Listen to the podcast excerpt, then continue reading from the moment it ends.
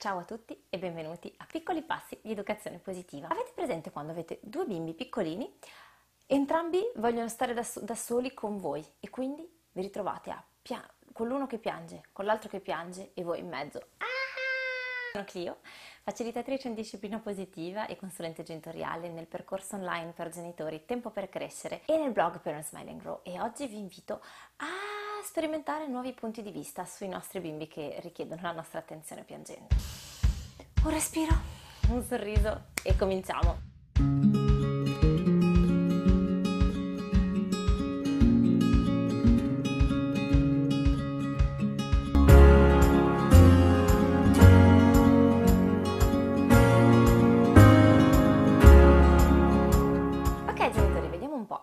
Che ho ricevuto da parte di una mamma raccontava un episodio che penso abbiamo vissuto più o meno tutti una volta nella vita se abbiamo più di un bambino,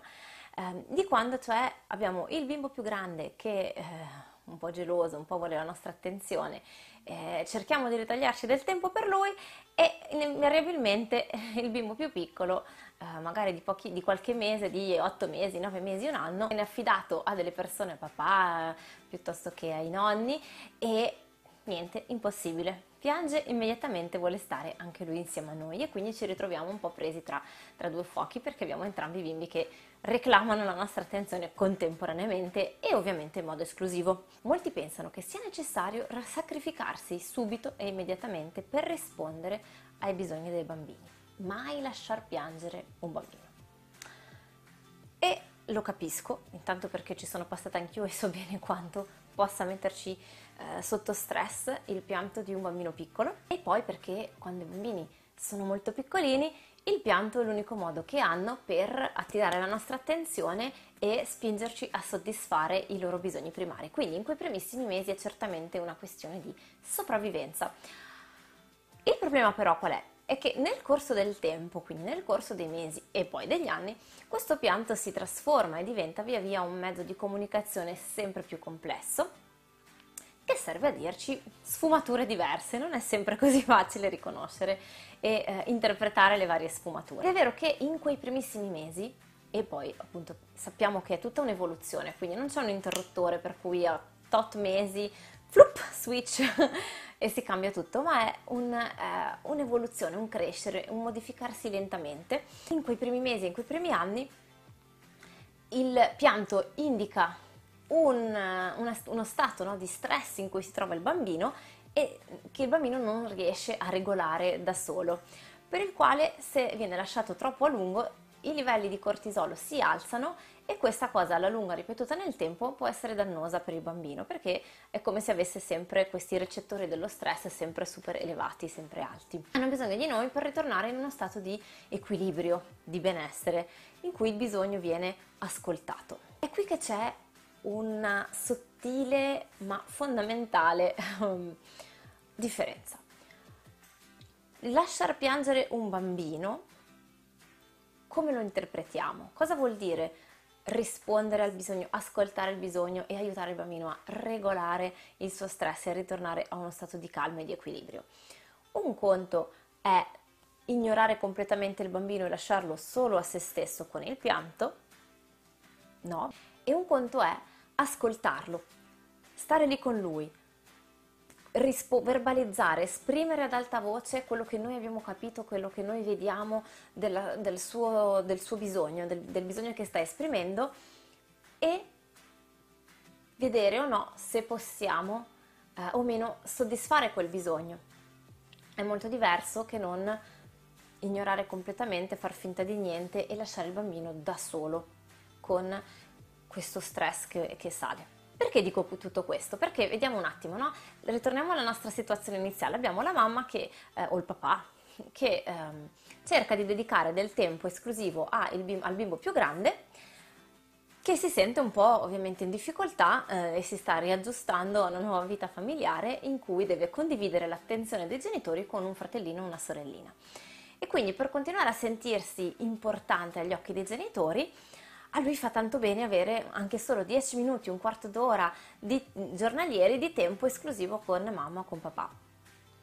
Contemporaneamente abbiamo però eh, in quel momento bisogno di un bambino più piccolo, che magari ha qualche mese, che magari ha già quasi un anno, e che eh, vede la figura di riferimento, quindi della mamma o del papà, come il, la sua ancora di salvezza. Quindi naturalmente nel momento in cui è in casa ma non è con me, piango perché voglio la mamma e quindi questi sembrano essere due bisogni completamente opposti e che magari sono ancora eh, una volta in contrasto col bisogno della mamma o del papà che magari in quel momento devono mm, andare a fare la pipì oppure hanno bisogno di 10 minuti di tempo al giorno anche loro per, per sé, per ricaricare le batterie.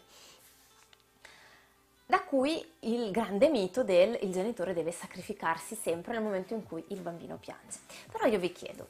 ehm, se il vostro bimbo volesse aprire la finestra e sporgersi pericolosamente,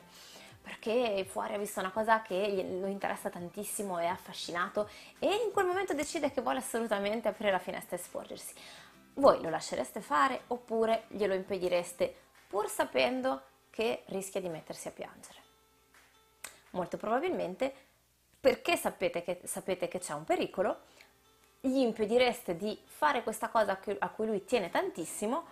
perché sapete che il bene, che c'è un rischio e che il bene quindi di, di lungo termine, cioè mantenerlo in vita, è molto più importante di quel um, vantaggio di brevissimo periodo che vorrebbe raggiungere il bambino, cioè guardare fuori dalla finestra, immergersi in questo mondo là fuori. Sareste disposti a sopportare quel pianto e ad ascoltarlo e a capirlo perché riuscite a vedere il pericolo e riuscite a percepire la visione di lungo periodo. Si pone qui una domanda che vi invito a farvi, fondamentale per risolvere, per sciogliere un po' questo quesito, cioè per che cosa siete disposti a lasciar piangere vostro figlio, fino a che punto? E attenzione,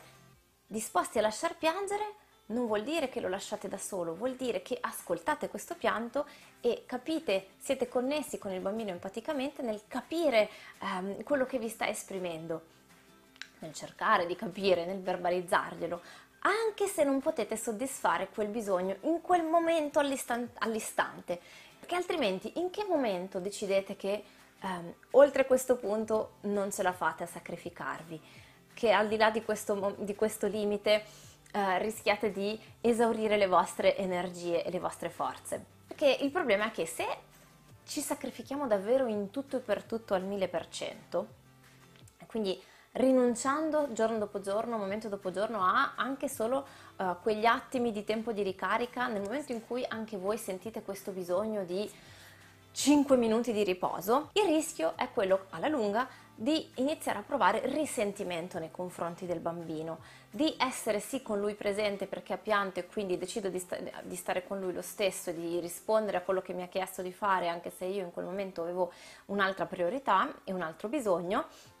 ma di stare con lui pensando mm, ma che fastidio, ma perché non può stare tre secondi da solo? Ma com'è possibile che non possa neanche andare due minuti in bagno a fare la pipì? E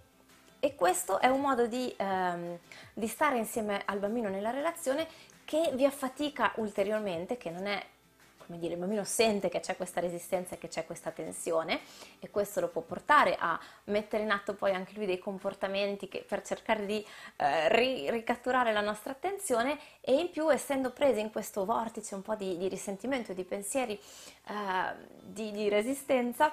eh, questo può anche rendervi molto più difficile restare presenti ai bisogni del bambino anche se siete lì con lui, per far sentire ai tuoi bimbi la tua presenza e far sentire ai tuoi bimbi che sei disposto ad ascoltarli e essere insieme a loro ci, in modo rispettoso, come ci dice l'educazione eh, positiva, pur senza sacrificarti al 100% istantaneamente appena senti il tuo bambino reclamare la tua attenzione. Il primo step è rendere prioritario e quindi dedicare un minimo tempo nel calendario a, a, te, a, te, e ai tuoi bisogni, a quello che ti serve per ricaricarti. E lì non intendo passare la giornata intera alle terme, intendo proprio anche fossero solo 5 minuti al giorno che però noi mettiamo come prioritari, quindi come prima cosa eh, nella lista delle nostre cose da fare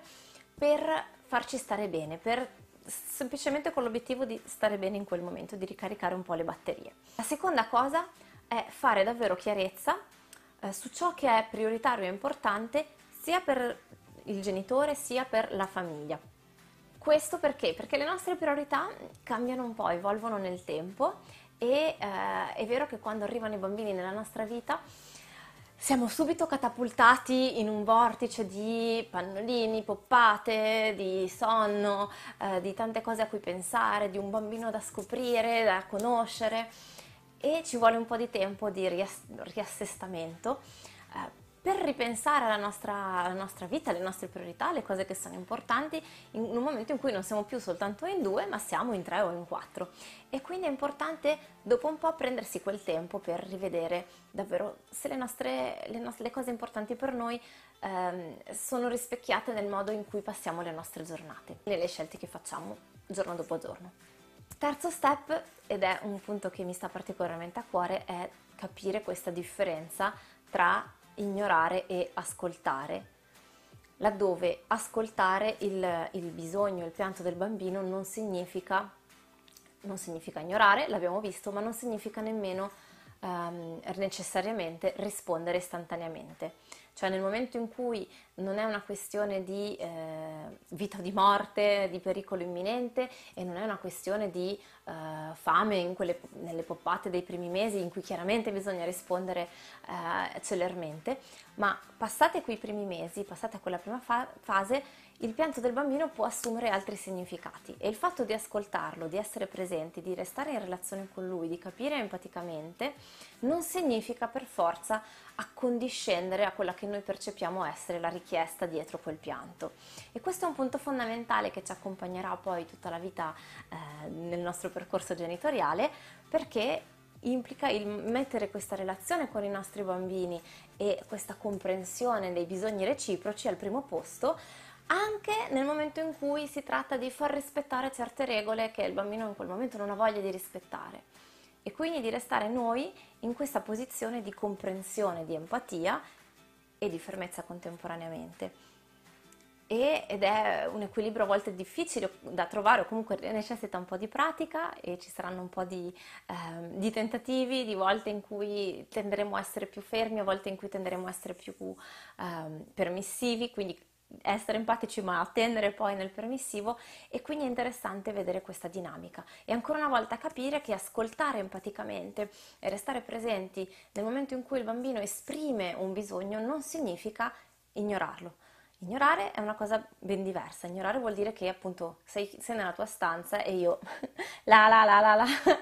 Mentre invece ascoltare vuol dire che sono lì, che ti ascolto, che ti dico, caspita amore, vorresti tanto stare in braccio alla mamma, ti piace tanto stare con la mamma in braccio, lo so, anche a me piace molto stare con me. E adesso ho bisogno di lasciarti un attimo, un minutino perché devo, tornare, devo andare un attimo in bagno, torno subito. E lo so che sarà un pochino difficile per te, lo capisco amore mio e sono qua con te e torno immediatamente. E vuol dire che mentre ci alziamo, lasciamo il bambino al sicuro, continuiamo a guardarlo, continuiamo a rispondergli se lo sentiamo magari piangere o parlare o, o, o esprimere dei suoni e il più veloce possibile torneremo